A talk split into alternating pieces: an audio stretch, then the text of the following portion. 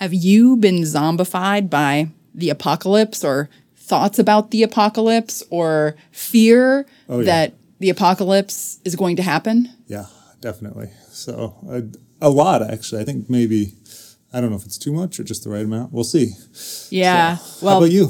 I um I have been zombified by contemplating how apocalyptic our species is. Like, are we actually built for dealing with the apocalypse or not?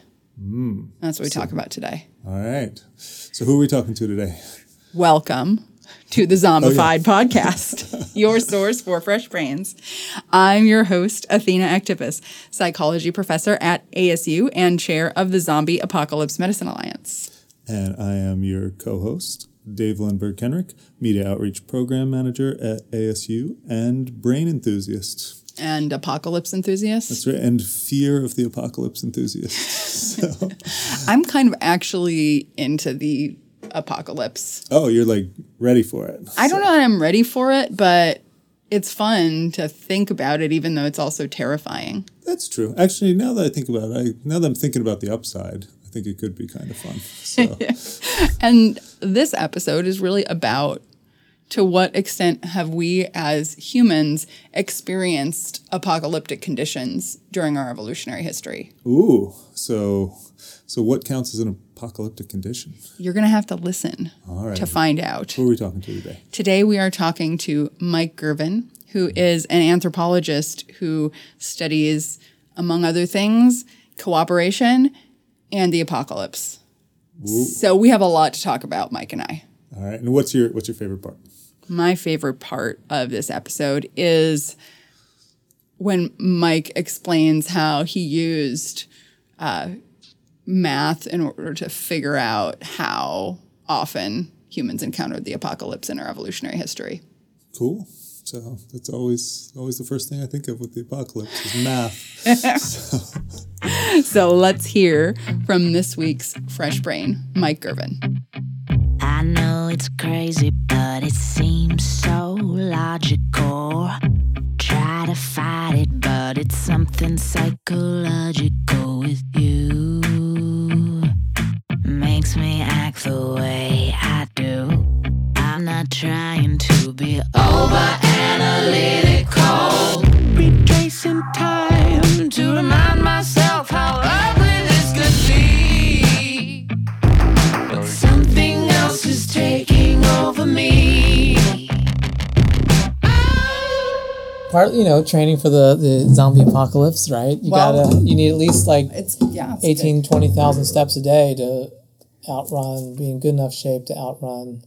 Is that so? zombies yeah I, don't, I actually don't know how many steps would allow you to get away from zombies. 17,000 Okay. you know no heart disease Okay. at least according to the the bad media portrayal of some of the heart disease work I see, like, I see. yes, uh, but I think zombies is harder to fight than heart disease so I guess it's an open question, though, right? I mean, have the empirical studies been done Well, actually to see if more research is needed are harder to fight than heart disease? That's yeah. There hasn't they haven't been pitted against each That's other right, in, in a, a- in a direct um, yeah, in you a need direct like a way. randomized control trial, really, to.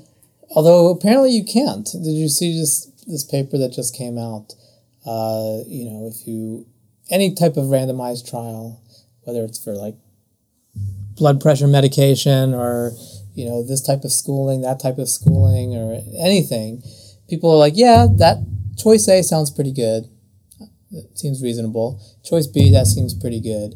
But the idea of like splitting up population, a mm-hmm. sample, and testing A or testing B, Yeah, people don't like that. people don't like. Yeah, across like thousands of people, lots of conditions, people don't like the idea of being experimented on Yeah. and forced to be randomized into one condition or the other, even though they have no problem with either of those conditions. That's interesting. Yeah, it is interesting. Just people don't want to be guinea pigs, I guess. Um, Yeah. so well, every time you pick up your phone and you're on your social media, like, I mean, those ad, like a lot of them are A B designs, right? With like some people getting one, and other people getting the other. So we're being experimented on all the time. exactly, I know. Uh, but maybe it's just the idea of knowing, right? If, if all you knew is that you were put in one condition, but didn't know that there's other people out there getting potentially a placebo or getting a different trial, somehow it seems people think it's a little bit unethical, uh, which is weird. So heart disease zombies, you know, Yeah. might have to wait a little bit, uh, or, or IRB approval might might be there might be take a challenge. while. I mean, in general, getting IRB approval for anything involving zombies is apparently hard. I would think they'd be exempt. of whether they can give consent or not. Hmm. Well, certainly doing experiments on zombies is probably okay because they're undead, right? I You don't know, but if What's the worst that could happen? Right? They're already undead. But how? I mean, you have to show that it could potentially benefit them or at least not harm them. Hmm. I don't know. It these are, I think, important questions, it, we, and we should actually get them out of the way now before the zombie apocalypse, right? Because like when the zombie apocalypse comes, we need to be able to do research on the zombies, and if we haven't worked out the IRB, it could be months before we have the approval to actually, you know, do the studies. So Huh. yeah. So do you, do you think there really is a way to prepare for a zombie apocalypse? I think that we at least can start having some conversations about it. And actually, that's why you're here. That's why, I'm here, That's why help- we're here today. Help prepare, but is it, it's probably gonna be one of those things like the tragedy of the commons. You know that there's no technical solution. You know, it's it's our own failings that will. Isn't that the thing? Every zombie movie, you, Yeah, you I mean, it's I our think own. we need like process. We need to have like systems and processes and like you know how we would do science in the zombie apocalypse, how we would help each other. Like, you know, we don't know what kind of catastrophe might befall us, but there are you know processes that if we have them in place could help us dynamically deal with. Hmm. That's at least what I what I think. But maybe before we jump in, could Yeah. you introduce yourself in your own words? Because we're just like off and Uh, running. yeah. and well, I, I I noticed this little mon- this little creature here Yeah. in, in front of us. Yeah, Uh, it's a field recorder. So. okay, good. So yeah, we're here in your office. Yeah, we're here in my office. Uh, so I, my name is Michael Gurven. I'm a professor of anthropology here at University of California, Santa Barbara. and you work on small scale societies and health and can you give like a little one minute Yeah. on kind of your interests and what you what you Yeah. study Well, I guess um, in one respect, I share a similarity with you that a, a weird a weirdo that. Yeah Does lots like of things. interdisciplinary person But you you you do a, you have a nice way of meshing them together. Uh, you know, cooperation pervades all from Mm-hmm. from zombies, cancer, humans even generosity, disaster, everything. Yeah. Uh, right. So, yeah. So I've been working two decades with small scale populations, hunter gatherers, horticulturalists, and you know on a variety of things. But but like you, I've been very interested in cooperation, how people deal with kind of collective concerns, uh, especially just how they manage their own risks and how do they uh, ensure good health when you don't have health insurance, you don't have life insurance, you don't have supermarkets to store food. Um, so how do you do with, with deal with the day to day ebbs and flows of, of good fortune and bad fortune? And so, yeah, that's been kind of an ongoing theme for a lot of my work. And then I do think it blended nicely then with thinking about health more broadly. Uh, and because certainly part of our cooperation is what on many many levels uh, from day to day to like those types of insurance policies we have in other people's bellies and brains uh, that that you know helps weather us through lots of bad times yeah can you explain that a little bit more Oh. like how do they like how do the insurance policies that we have in other people's brains i love already like we're talking about brains um like how how do we you know insure ourselves against the things that are like uncontrollable like through those relationships and through Right. through brains especially Yeah, and without me just reminding you of all the debt, you know, all the all the good things I've done for you. Actually, that's why I'm a terrible per. I'm a great person actually to to like to, to buy you lunch because I never remember I've done that. Uh, uh-huh. And then you know the next time we go out, I'll be like, oh, let me get it this time, and then I'll do it again uh-huh. and again, and it's like complete sustained one way flow. But uh-huh. I don't think it's that way, but you might know that it's that way. And so you, you win, we win. Yeah, well, I, I'm all about need based transfer. So, right. you know, I also, Yeah. it's like, why why keep track if ultimately we're fitness interdependent? Like, if Mm-hmm. we rely on each other, the zombie apocalypse comes and, you know, and you're alive, I'm probably a lot more likely to survive. Same if, like, the zombie apocalypse comes. Yeah, maybe I could help you out with something. It's much better to have a bigger team in the zombie apocalypse. That's right. So, well, and, and definitely when the apocalypse comes, you want to be able to distinguish your fair weather friends versus the ones who are going to yeah, who actually reciprocate just because they know others are watching or whatever. Yeah. Uh, Yeah. yeah. And so, Yeah, how do you find those people who actually have a true like intrinsic valuation for like your life and well-being?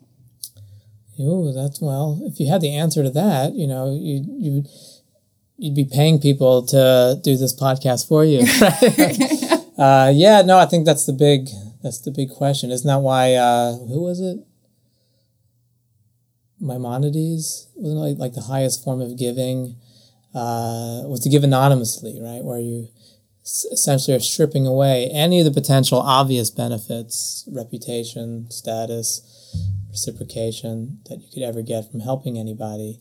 Uh, but if you have secret cameras and you, those are the kinds of people you'd be like, you know, that's who you want to defend your life. Yeah, Uh, but then you have this like weird situation where then the only way you can really signal that you're truly, really, genuinely cooperative is to take all of those things away that could possibly Mm. Yeah. signal it. So then you're like, Well, like, what is that? What's left? What's Yeah. left? Well, but yeah, I, I mean, I guess that's the thing, right? Isn't, you know, lots of studies, right, seem to show if you vary conditions a lot, you know, people's behavior changes.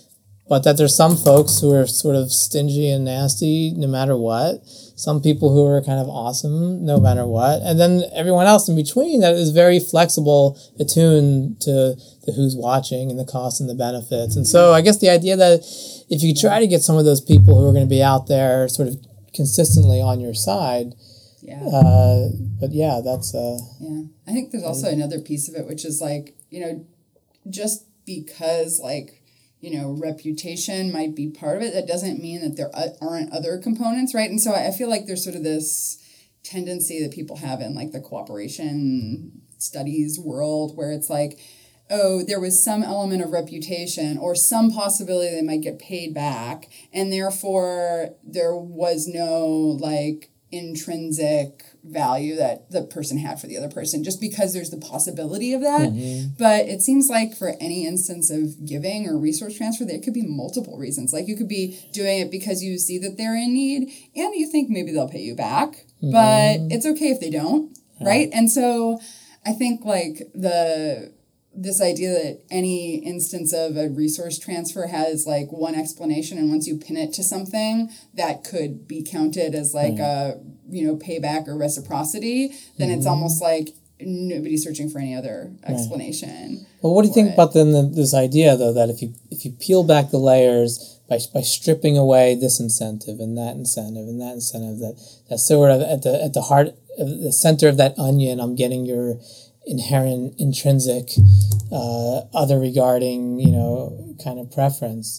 Do you think there's anything there? There's a there there once you've stripped away all those incentives, or or are the incentives just really key? And the, some of the incentives are always there. I think it's I think that it's hard to strip everything because like we evolved in a world where there you know it was just part of an act of like helping that there would be mm-hmm. you know the possibility that it would become part of your reputation in one way or mm-hmm. another. So um so I think it's hard to like experimentally like take all of that away. And and clearly like you know experiments show people respond to like the anonymity. They respond to like whether people can see what they have or mm-hmm. not. And and these things affect their behavior. So I think you know we are very attuned to the reputational mm-hmm. things but that I think there is a there there and especially like if you look at you know how do people behave in really challenging situations you know like after disasters mm-hmm. you know maybe how they would behave in the you know an apocalypse a zombie apocalypse like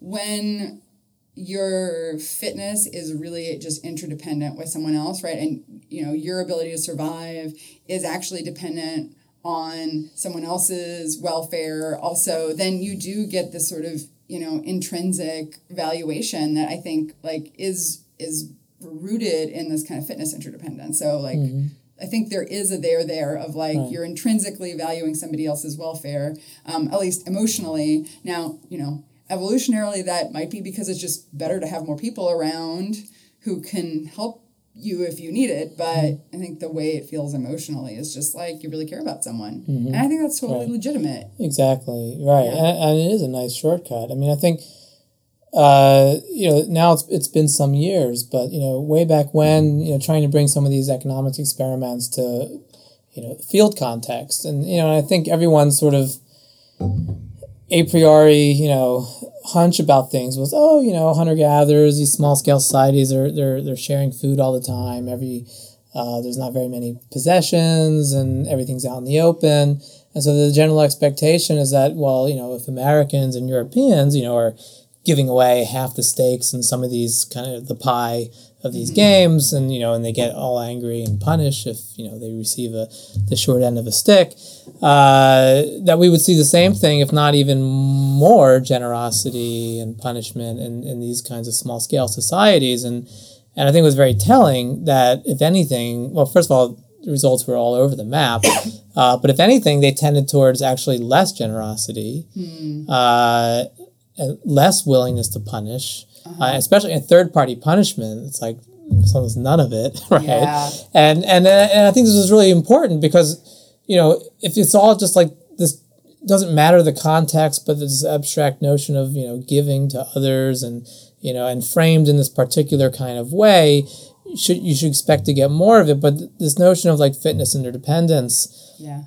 is really critical. And I think, uh, first of all, if your if your fitness is interdependent with lots of other people that you potentially are interacting with in these game situation, then if I defect on one little particular game, which is already a bit weird in the 1st mm-hmm. place, uh, first of all, people were stingy to other people, and it wasn't like oh because it's you know wh- why you know they didn't mm-hmm. understand it. No, no, well you know that's what they would do if they were in that first player role, mm. and it, wa- they wanted to be paid publicly in front of everyone else. So it mm. wasn't you know that people knew who they were. Uh, so the reputation, people weren't worried that their reputations were going to be uh, damaged. because they weren't they didn't think that their behavior in this game was going to somehow automatically put them with a, a scarlet defector you know label on- So it implies that we're like kind of bringing our, some of our cultural baggage, right. right, yeah. to these ideas about what is cooperation and what is a Mm-hmm. good reputation as a cooperator, as a punisher. And, Exactly. Yeah. Yeah. Yeah. Yeah. And this, and w- one of the big things I kind of took away from some of those things was just the whole concept of being anonymously paired with a stranger, That's even if you crazy, know it's someone in this room. But the way that we have this knee jerk response to potentially be not hostile, maybe not altruistic, but at least tolerant of some stranger before until you get new information Yeah. versus the idea that a stranger is just already like not in my world. Fitness interdependence is potentially zero. So, Right, right. uh, and my history of past interactions might be fairly exploitative. So I don't even want to entertain that possibility. There's a chance I might get screwed over. And so, yeah, this is how you get cooperative people acting fairly uncooperative in some of these hmm. experimental situations. But hmm. Hmm. Yeah. Hey, um, can I ask you about the apocalypse? uh, Can I ask you about the uh, that's why I'm here. yeah, so right? you gave this talk, uh, like, I don't know, it was about six months ago at ASU, something Mm-hmm. like that, um, where you talked about, like, what we can tell from looking um, at kind of the history of small scale societies in terms of, like, the like decimation of populations and i was so intrigued by like what this potentially means. So like I maybe you could give like a just like a brief overview of like mm-hmm. what that those findings were like how you sort of figured out that like in human evolutionary history there have been essentially like these catastrophic mm-hmm. things that have happened fairly regularly. Right, right.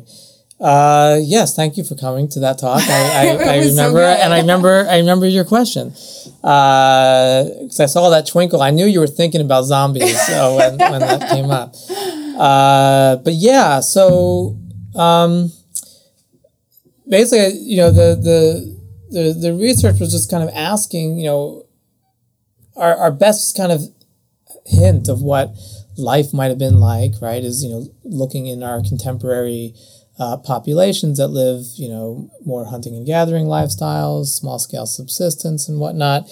And and yet when you look at all those populations, they're all doing fairly well in terms of their the just births and deaths. You know, they're all in positive Right. growth. Well, and just like a little bit of context, like these small scale societies, they're our best guess for what human history looked like for like a long time, right? Like Right. For Yeah, you know, and how many thousands of years going back? Like, is that a good model for? Yeah, exactly. societies? Yeah, for you know, depending on the question, but yeah, and, and again, all Like the usual caveats. years or something? These folks Yeah. are not living fossils and blah blah blah. But like they're, but it's sometimes the best evidence that we have to to at least you know think about some of these questions about life ways and and like since the emergence of Homo sapiens, kind of right, like, yeah. What are we? How many thousand years are we talking about? Oh well, I mean, some it, depends on the question, right? But Uh-huh. you know, if you want to say modern, you know, humans, you know, hundred fifty thousand years ago. Uh, if you say, well, it's certain technology, and let's we want evidence of, you know. Yeah. art and other things, and you know, maybe still, you know, fifty to hundred thousand years ago, but Yeah. plenty of time. Right. So they can be this models, this sort of, you know, at least we can gather from looking, if we look at enough of them and kind of look for patterns, what life probably was like for human ancestors for a long time Right. and therefore like long enough to potentially also have Mm-hmm. affected our evolution. Right, and you know, and we recognize, of course, that you know, if you're still hunting and gathering in the twentieth, twenty first century, then you know maybe you're actually living in the somewhat kind of marginalized area that not great for farming, and so if that's the case, and yet population growth rates are still really high in those populations, then maybe even in the past times could have been even better. Yeah. So it's it's a it's an open question, Yeah. but but what we do know, of course, that if you took the observed population growth rates today. Uh, and can you maybe just break down what a population growth rate is? How you Oh get that? yeah, sure. So basically, you know, anything that increases the population, so births, migrants, you know, Uh-huh. anything coming in is increasing the size of a population, Okay. and deaths and out migrants is you know decreasing the population. Okay. So if we ignore migration for the moment and just say when there's more births and deaths, you know, a population's growing, Okay. So and if it's growing, like for a particular small scale society, how many babies are being born, what ages are people dying, and like is the population growing overall or Right. decreasing overall? Right. Yeah, and something that, like we often it's hard to think about the meaning of numbers, but like say I say three percent, it's like eh, that's a tiny number, right? But if a population was growing at three percent, then it's like what is it, uh, seventy- twenty years? It was something like twenty year. Every twenty years, that population would double in size, regardless of its base population. So even shorter than a generation, you've Right. got a doubled population. right so exactly so so Yeah. that's why i even have it's like a homework assignment in one of my classes that uh, one of the populations i've been working with for a while uh, the Tsimane in bolivia the average woman has nine births over her lifetime Wow. and the mortality rates you know have been have been declining a little bit so the What- growth what rate the mortality rates? well, so the life expectancy at birth was probably in the low 40s up Okay. until like say the you know early 1990s, and now it's probably in the 50s.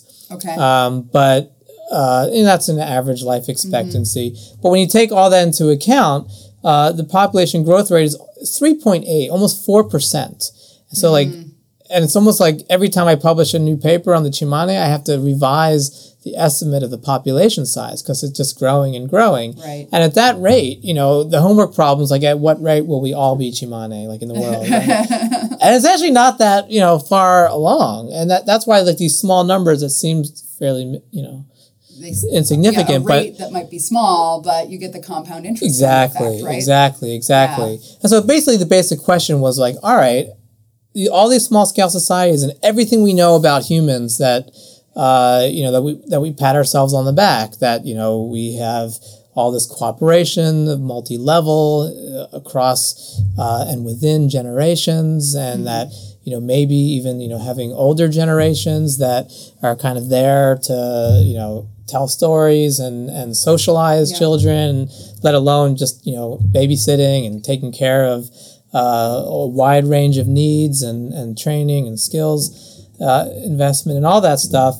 Um, all of this is in the context of you know living populations today, and so if all those things existed in the past, how is it possible that all these populations are growing really rapidly, but they could not have possibly been growing that rapidly in the past, on average, over long stretches of time, because you know there were it, either there was a massive like you know zombie apocalypse, you know, Uh-huh. gener- many, many, many, Yeah. many generations ago, uh, or it just doesn't make sense. Uh, and so there must have been zero population growth over most of our species history on average Yeah. over long stretches of time. And of course, that means, yeah, you can get long term z- zero population growth if there's just lots of ups and downs Yeah. and booms and busts. And so basically, just to, to because now I think your listeners are sleeping. Uh, they, they, they, um, uh, that, so the idea is like you've got you know a lot of human history. There was a Yeah. fairly stable population Yeah. size. We think. Yeah, and so if Yeah. you say, well, what what would have to change to make Yeah. Modern populations today have zero population growth?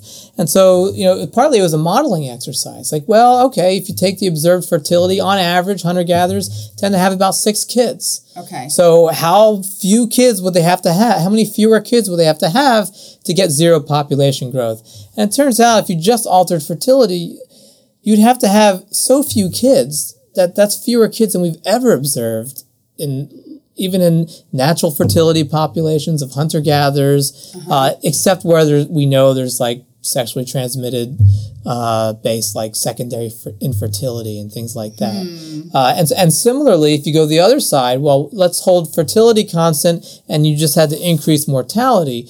Well, then you'd have higher mortality than we've ever observed in any contemporary population, even living under not just like last 20 years, but living under, you know, fairly, you know, pre-contact conditions. So if we kind of frame this in terms of like um like a you know super um, top down like you know regulation Yeah, of yeah. of like a population size there are two ways you can get that right Yeah. one is with like controlling fertility Exactly. right you can only have two kids Yeah. and the other is with like a logan's run kind of solution right where it's like all right you're I would have said hard target. Uh, how does it feel to be haunted? Remember that? John Woo? No, John Claude Van but- Damme? But yeah, so you need to either have like a really high Yes. rate of death or like, you know, um, you know, early death or you need to have some control, right? Of Right. the of the population, the, the growth side. So so your question is kind of, you know, given that we know that human population size was stable for a long Mm-hmm. time, like, you know, is it a like top down China one world kind or one baby kind of situation or Mm-hmm. like a Logan's run you're 30 and you're dead kind of situation? Right, and and the now to cut right to the chase. Okay. You know what what Right. seemed most plausible because because then an alternative is like well that's just on average you're just Yeah. changing mean fertility or mean mortality. Okay. But what if you just all of a sudden what if you just kind of you know threw an asteroid you know at people and just like massive catastrophe, uh, and basically if you So all you did There's um, another possibility. yeah there's another possibility, which complete annihilation right. Yeah. right and, and, and and being biased too like Yeah. You'd think there shouldn't just be annihilation occasionally there should be like big bonanzas too Yeah, okay. right but so, I'm- i was like, being like nah, no bonanzas because is Okay. zombie apocalypse ever good like what what's the positive version Does- of a zombie apocalypse ever- like like something he- heavenly like angels come and and yeah. I mean, like Uh, and they some sort of windfall, put windfall. chocolate cookies like just chocolate Oh. cookies show up at your doorstep probably. all over the world well, it's like Christmas or Oh, hol- yeah, any okay, holiday, yeah, yeah. like where you know there's like uh, some sort of special entity comes down and showers you with, with gifts, right? Winter holidays, Mm-hmm. right winter are holidays the opposite of the zombie apocalypse. Right. So, well, it So turns anyway, out, sort of yeah, sorry, you know, apocalypse, yeah, so, yeah. So it turns out if you just have the the bad apocalypse, not the good one, Okay. uh, it would have you'd have to have an apocalypse like almost every like ten years, five years, uh, and they'd have to be pretty severe How in order to bring well, like wiping out maybe like a third of the population. Seriously? Yeah. In Every order. 10 years? Yeah. In order to. And so, yeah, in order to get zero population growth, and what the thing that's nice about that is like, Wait, this is so dark. You just said the thing that's nice about that. Oh yeah, yeah, yeah. Uh, well, look, I a- just watched a- you give a three-hour talk on cancer yesterday while smiling the entire time, which is an amazing ability, by the way. I can't like walk and chew gum at the same time, yet you can walk, talk, and smile at the same time. I've never seen it before.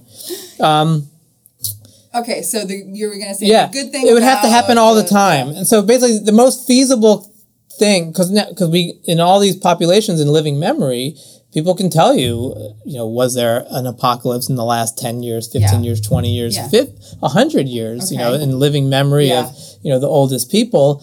Uh, and that doesn't seem to be the case. There was no asteroid. There was no zombie apocalypse. I mean, there were little epidemics here and there Uh-huh. and things, but nothing that looks at all like that.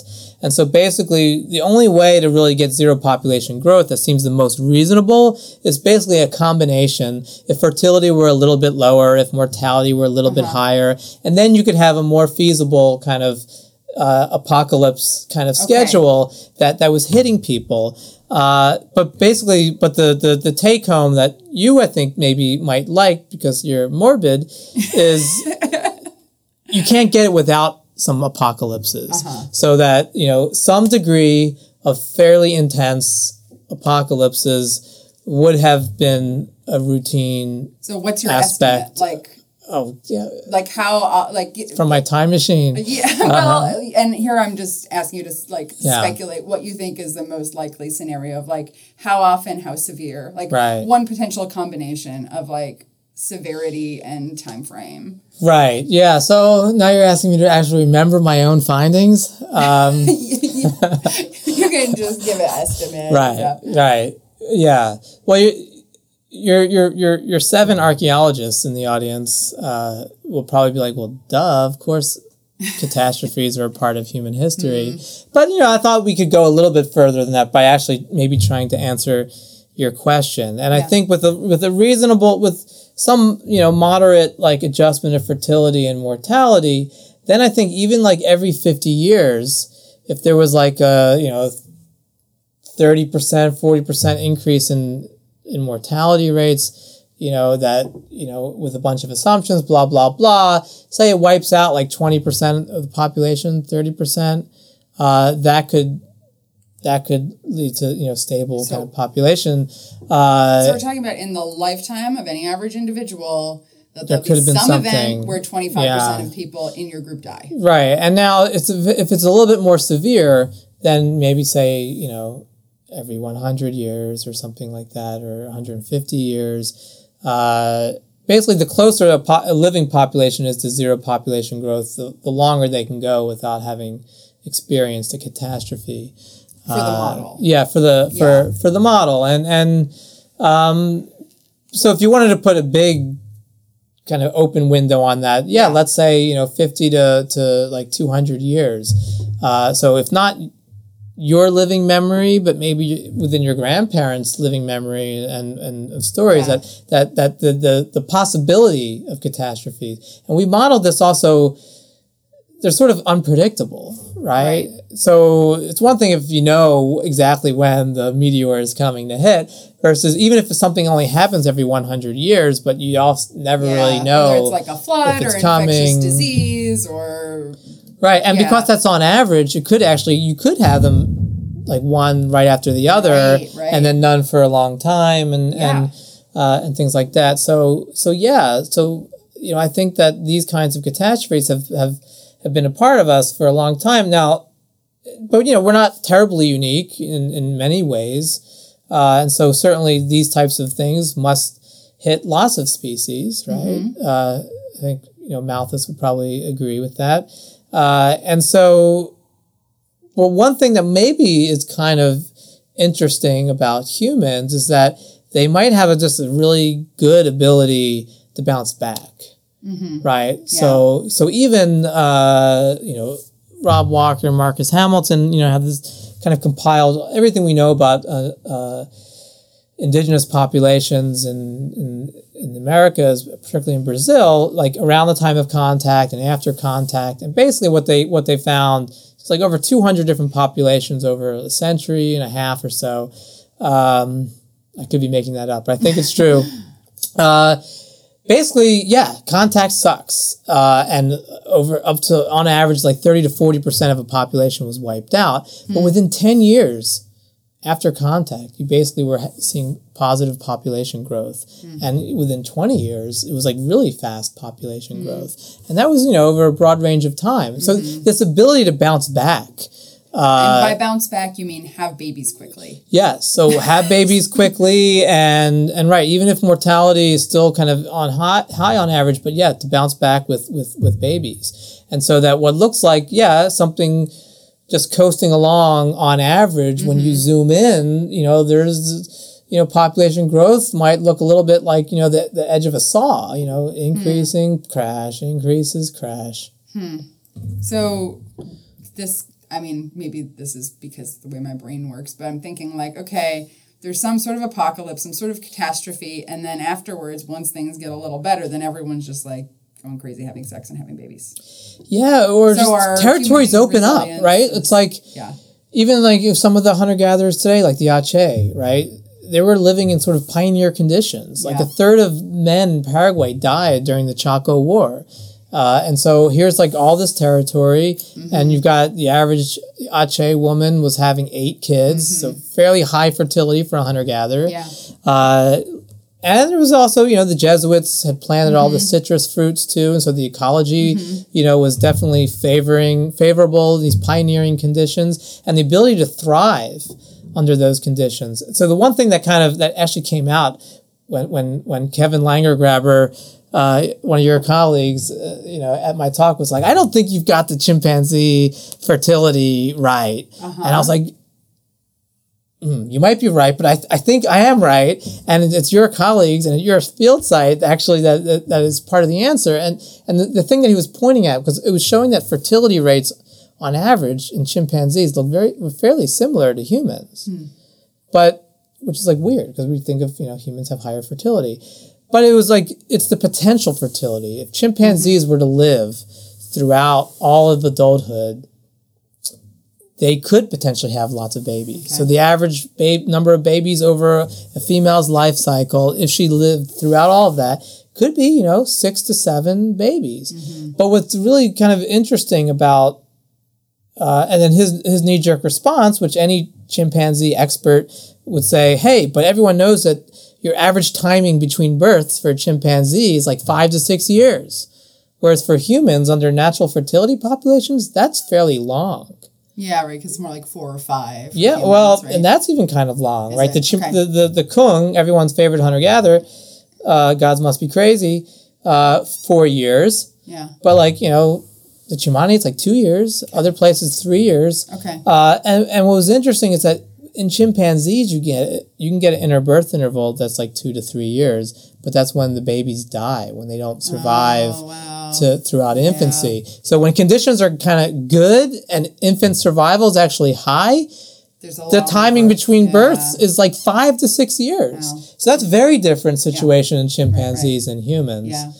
Um, So I have to ask, like, so given all of this, like, that it's fairly likely that during our evolutionary history, you know, in the lifetime, you know, in a person's lifetime, or at least in like the intergenerational memory window, Mm-hmm, like there were, you know, apocalypses happening. We'll just call them apocalypses. Yeah. Like twenty Yeah. to thirty percent of people dying. Yeah, that's kind of like that would be an apocalypse Yeah. today, right? That would like, be, yeah. So, do you think that as humans, we actually have adaptations that we have evolved systems for dealing with apocalypses like either you know proactively like Yeah. managing the risk and preparing or like when the apocalypse hits Right. like responding like Right. do you think There's Yeah. like a you know a whole field of evolutionary psychology and evolutionary anthropology that should be like a whole field of study about apocalypse adaptations. Uh, yes and yes. Uh, I do. And I think, you know, because one interpretation of like, oh, there hasn't been the apocalypse uh, in the last 100 years in a lot of these small scale societies, it's not just that, oh, well, there's contact and things are always all better now. Uh, it's that well, people might take things into account so that there's storage. So if there is a bad famine in a particular year, you might not be able to completely control the weather, but you can control how you respond to you know crop shortage and Yeah. uh, and it's, you know, so of course all the you know the many ways that sociality uh, you know helps deal with risk and different types of risk, especially if, if you're sorting with folks who you know the disasters hit them at a different time. right. Uh, and you can transfer risk a little bit, right? Exactly, Yeah. exactly. Uh, as long as you know they're there for you when when you need it, Right, and right. you can You to rely on that. them. You yeah, to yeah, they're gonna be there yeah, for you. Yeah. exactly. Which is the big problem with these days. If there is an apocalypse and our cell phones don't work, and you have no way of communicating with your your people in your in your on, On your, your on your A team. team, oh, your Z, Z team. yeah. uh, I'm not sure what, what what would go on there, but um, yes. So so I we do have all think- these ways of managing risk. yeah, I do think there's lots of things that, uh, yeah, uh, and there's ways, you know, but I think it takes. There's lots. As soon as there's lots of people who are managing risks, you know, there's people who then can discount and and Uh, so there's like a free rider problem. yeah, free rider problems, all those moral hazards and stuff, Uh, and so it's like uh, other people are worrying about it, so I don't have to, kind of. exactly, exactly. Hmm. Um, yeah, but uh, certainly, well, certainly, I think you know many disasters. This is where I think right in a world with climate change uh, and more and more disasters, water scarcity. Uh, there's like you know mini zombie apocalypses every day, right? Yeah. And so, you know, people should be giving you more money to have more zombie apocalypse meetings. Uh, uh, hell, if, if thinking about zombies gets people Yeah. to really think about you know these kinds of issues, Yeah. uh, and yeah, that, I think that that's good. Um, although going back to I guess the certainly recovery and population growth isn't Yeah. exactly the kinds of solutions that we're thinking about today, right? Right. Because it's- we want to, you know, make it so that 25 or 30% of people don't Right. die, right? Like we value the humans that are alive right now. Well, this is why I didn't understand. All right, so I have not seen Avengers Endgame, but I haven't in- either. Okay, well, but but but, my in, kids are obsessed with it. okay, but in studying for that film, uh, I finally saw Infinity War. Yeah, I have seen it. okay, well yeah. then you- Yeah. I did not understand Thanos the logic of Thanos' plan, right? Like Yes, wipe out. Actually, this totally is Yes. relevant Okay, to our good. conversation. Yeah. uh, you know, wipe. Was it? Is it half? Half, yeah. Half. So wipe out half. But first of all, you're let alone the logic that you're wiping out half to save people, but you you just killed half the world's population. yeah. Uh, but also, it, it, it ignored the whole love, the whole notion of uh, you know, trophic levels, right? you wouldn't want to kill. Oh, sorry. is, Like you know, like you got your grasses and what eats the grasses, you know, and then your herbivores and what eats the herbivores. Yeah. You'd think like you, you Things that are dependent on other things. yeah, important. right. So Yeah. you know, you, you- you'd want to you know pick for every carnivore you're picking off. You probably don't need to pick off as much you know plant species and whatnot. Mm-hmm. So the logic of like just completely eliminating uh, half, uh, but let alone you know this whole other. It also gets at these old themes about, um, what was it, Mao Mao Zedong. I'm just quoting all the winners today. Uh, uh, you know, an extra pair of hands, right? Uh-huh. Versus an extra belly to feed. So, uh, you know, with each additional person, is it kind of a net, you know, or benefit or net cost? And, and, you know, does population pressure spawn innovation Yeah. and get you out of that, uh, the being on the margins Yeah. where it's a dog eat dog world? uh, or you know, is there some ability to kind of spark? And and Thanos apparently He doesn't believe he that. doesn't believe it. He thinks you know every being takes in you know Takes in more than it materials and takes more. Yeah. But that's you know that's a big assumption It is a like big assumption, yeah. But based on that assumption, which he didn't really test thoroughly with randomized experiments, yeah, well, you know- he said fifty percent of the Yeah. world's Well, that's the problem with all models is the assumptions that go in that aren't tested, and Thanos is a great example of that. exactly. so so maybe it's just all about his his hubris to, to think that he knew the answers enough to risk just sacrificing half of the universe's life. Yeah. And what and the other thing too is at least take that life and and feed it. or like notice that they just disappeared into dust. No one eats dust. So all of that wasted food that alone would have gone to sustain the universe for like at least another millennia.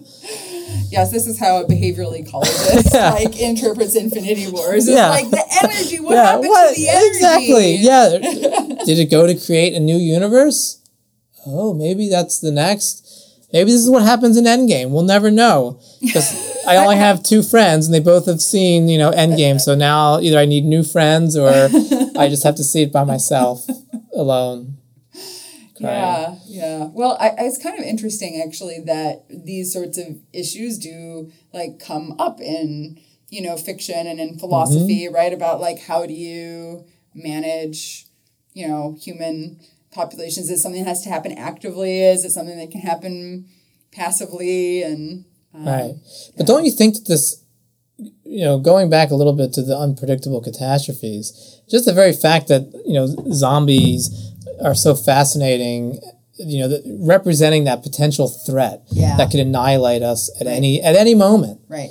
So why else is that not there if that potentially wasn't part of the potential to, to happen? Even under like modern conditions where presumably things are supposed to be Yeah. better now than ever before. Yeah, so why do we uh, have this sort of latent fear that maybe comes up in things like zombie apocalypse movies or, you know, mm-hmm. the end game or like, mm-hmm. you know, like these these That's things right. are like part of our imagination. Like they, they come up in our imagination. Maybe that's not just like, oh, humans are being cute by inventing fictional things. Like maybe there's actually Right. some sort of you know, adaptation that is there where it's like, oh, let's imagine a catastrophe. What would happen? How would we deal with it?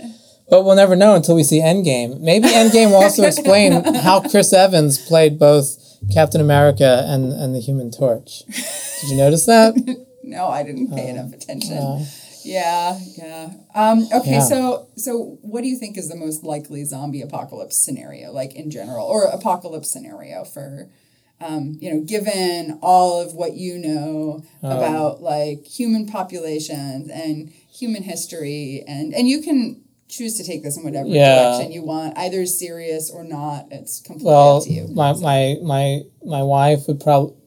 This right here. You're- I'm pointing at my cell phone, yeah, right? you're Uh, like, oh, what did uh, anybody to uh, message me? uh, Yeah. anyone more important want to want to podcast with me right now? Um, uh, oh damn it! Brian's already drinking beer in my lab. Okay, well we can we can No, no. finish this up. Uh, Uh, apocalypse. as long as they're not getting extra steps. Uh, so yeah, well, I mean, I, I do half joke, but uh, uh, but about technology. Well, Yeah. particular cell phones, and you know, especially as a you know, this is in fact we had this conversation like two years ago. I was like, Did we? Good- Well, that your your kids are older than mine. And I was like, all right, so what what what's the latest? Oh, right. What age do you give them uh, the cell phone, and what age are they allowed to, you know, right, how many right, hours of screen time, Yeah. and what type of screen? And it's this whole idea of trying to prevent, you know, Them their brain zombified. rotting, uh, and at the same time, it, it's sometimes you want your kids to be zombies because then they're at least not, you know. Screaming in your face, or, or Right, you know, yeah. jumping up and down on, on, on you know, yeah. so And you're like, I'm trying to finish this paper about the apocalypse. yeah, that's like, right. come on. yeah. stop distracting me while I try to distract myself. Yes, um, right. But so I, I do think how we kind of are going to use, you know, the fact that there's sad studies that say just the fact that my cell phone is just sitting there Yeah. right? And that it's it, well, and it's on is worse. But you know, Yeah. I'm probably not giving you my my full attention, and your listeners, uh, my full attention. You're a little bit zombified by that device over there pulling on your brain. Uh, I know. Yeah. Well, and I do wonder now, especially because, uh, so even you know, in Bolivia, you know, where I've worked for a while, it's not it's not like cell phones now exist after there was, you know, old fashioned dial up phones and landlines. right. They just went straight to yeah, it's that. like going Yeah. straight to cell phones, and and now, you know, with the potential for for internet and and uh, it's just completely wild and and new. And the fact, I mean, every day I have another Tsimane Facebook friend. Really? Yeah, yeah, and so, I mean, I'm getting up to date on things in Tsimane land. on- It's like you don't even have to go to the field Facebook. I don't. I just you know do a Facebook poll. Facebook. I just. Uh, yeah, or let me see your phone. Let me look at your call log, and I know everyone you've interacted with, you know, through cell phones. Wow. Uh, you know that that would be, you know, that's Yeah. really interesting and fascinating. Uh, and well, Facebook can just do all of anthropology now, right? We don't even pretty much anthropology uh, departments in universities. Well, Facebook has all. They're watching us right now, recording this conversation, live feeding it in Romania somewhere. Uh, so yeah, I don't. Yeah. I don't know. So that that's one form of, I guess, of a zombie apocalypse that Yeah. that that uh, maybe is a bit is a bit worrying. Uh, it is kind of nice to, on on occasion, when you're in circumstances where you there's no phone service or you don't have your phone, the battery's dead, you didn't bring it. Uh, you know, and it's like Ugh, at first, but then it's kind of nice Yeah. to well not thinking about the hundreds of emails or whatever that are Yeah. waiting for you but uh, that's actually these days one of the nicest things still about going back to the field is not having that not connection to now. technology well i know and that's the thing uh, although i still tell my family that, that it's like no i can't be reached there's no there's no cell phone towers anywhere actually it is still true in a lot of places Yeah. there but but uh, yeah it's becoming less true Mm-hmm. uh, every every day every year uh, and now even my uh, you know the field team you know the, it's like oh yeah you don't have cell phone reception except if you bring an antenna and you Climb up. climb up a big tree and then it's tree, like now yeah. you'll get some reception and, and Yeah. so yeah the world's becoming more and more connected of course and Yeah. so But so that kind of means you need to be like giving up some of your brain's bandwidth all the time Yeah. to like being tapped into the network, right? Well, one, you know, I remember a, a student, like in all seriousness, asked, you know, can they use their cell phones for their exam? Like, but like essentially making the argument, he didn't use the word like exobrain, but like the idea that, Yeah. like, why do I need to know anything if I can just store knowledge on my phone? I can Google something. And so since I know that's there, I purposefully don't learn it. Wow. So you should let me you know what? bring You my phone. Tell them like this. You need to know this for the case of the zombie apocalypse, and in the zombie apocalypse, you're not going to Yeah. be able to charge Well, your phone. exactly. So Well, or you try to create a test where, like, you know what? Go ahead, use your phone. You're still probably going to fail. So. or you know, you actually have to know the material and think critically, and you know, in order to, Yeah. to do well. Right. Uh, so yeah. yeah, Well, Mike, thank you so much for sharing your brains with us on for this episode of Zombified. It was really awesome Thank having you. you, as a guest. I feel like I understand the apocalypse so much better. Oh, now. thank you, thank you for coming to our, our, our neck of the woods, having to suffer through weather that's not triple digit. Well, it was bizarre though. It was like sunny and then raining and then sunny and Yeah. then it's so windy that like I got hit in the face with a wood chip. I'm like, what's going on here? I thought that I'm on the beach, but Shh, don't tell anyone. California is supposed to be pleasant all the time, all day, all well, night. except for the apocalyptic fires well, that you guys yes, have. right. So again, right. Apocalypse is everywhere. Every you know, and it's funny because now, well, not funny, but you know, my my my daughter being young enough to have seen fires pretty much every year. That's actually part of her normal. That's normal. So now the, the apocalypse would be the absence of fire. Like like that's the anomaly, and it's like, yeah, how how weird is that? Yeah. Uh, so Hopefully that won't speed up her life history though. I don't I don't want menarche at age six or seven. No. Um, now you're just making like super nerdy jokes. Yeah, those are definitely sorry. But that's why you have editing, right? You've you've already cut me off like twenty minutes ago. You're like, yeah. I actually like do very minimal editing, or my sound person does very minimal editing. So Really? yeah. Okay. So all of all of this right now still might be on the end of the, Wow. the episode. All right. Yeah. Okay. Well, I hope. right. All right. Well, Well, thank you. Maybe we should go get some Yeah. beer. Yeah. on let's the beach. let's do that. All right. Thanks. bye bye.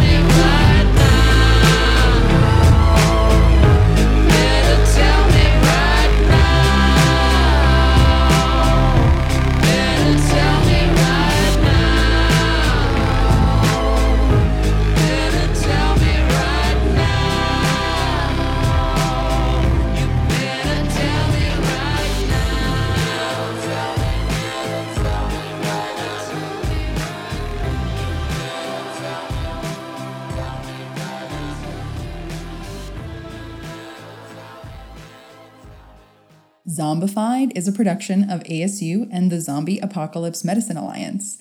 Thank you to the Department of Psychology, the Interdisciplinary Cooperation Initiative, and the President's Office at ASU. Also, big thanks to the Lincoln Center for Applied Ethics. Thanks especially to the brains that help make this podcast Tall Rom, who does our sound, Neil Smith, our illustrator, and Lemmy, the creator of our song, Psychological. Thanks also to the Z team at ASU. You can follow us on Twitter and Instagram. We are Zombified Pod and we are Zombified Podcast on Facebook. Our website is zombified.org. And if you go to our website, you can find some awesome merch. We have t shirts and stickers. And if you purchase those, all the proceeds will go to support us making more episodes. You can also support us by becoming a patron on Patreon. Um, we are just zombified on Patreon. You can find us there. At the end of every episode, I share my brains. And today, what I want to share is some thoughts about how the current situation that we're in with the COVID 19 pandemic um, relates a little bit to some of the content that Mike was talking about. So, we recorded this episode before the pandemic hit. And so that's why we didn't talk about it at all. But I think that there are some really interesting issues that come up in this episode, especially about whether we have sort of adaptations for dealing with apocalypses, dealing with situations where um, our world is severely impacted, where there can be high mortality. And in the context of sort of the broader apocalypses that Mike talks about, the current situation with coronavirus is actually a relatively mild apocalypse because remember he was talking about you know death rates of you know 20 to 30 percent. Um, and what we're looking at with coronavirus is definitely below that. But at the same time i think some of these ideas about you know how how are we adapted to actually deal with disasters can apply. So, you know, how do we help to um, share risk? How do we help each other in times of need? Uh, and also, you know, what role does our imagination play in helping us prepare for risks? And, you know, also when things like the current pandemic happen, how might our imagination and our ability to envision you know potential futures help us to recover so to me there is some optimism in this very dark episode which is that we might very well be adapted for the apocalypse. Thank you for listening to Zombified, your source for fresh brains crazy, but it seems so logical. I can't deny that there is something supernatural with you. Makes me act the way.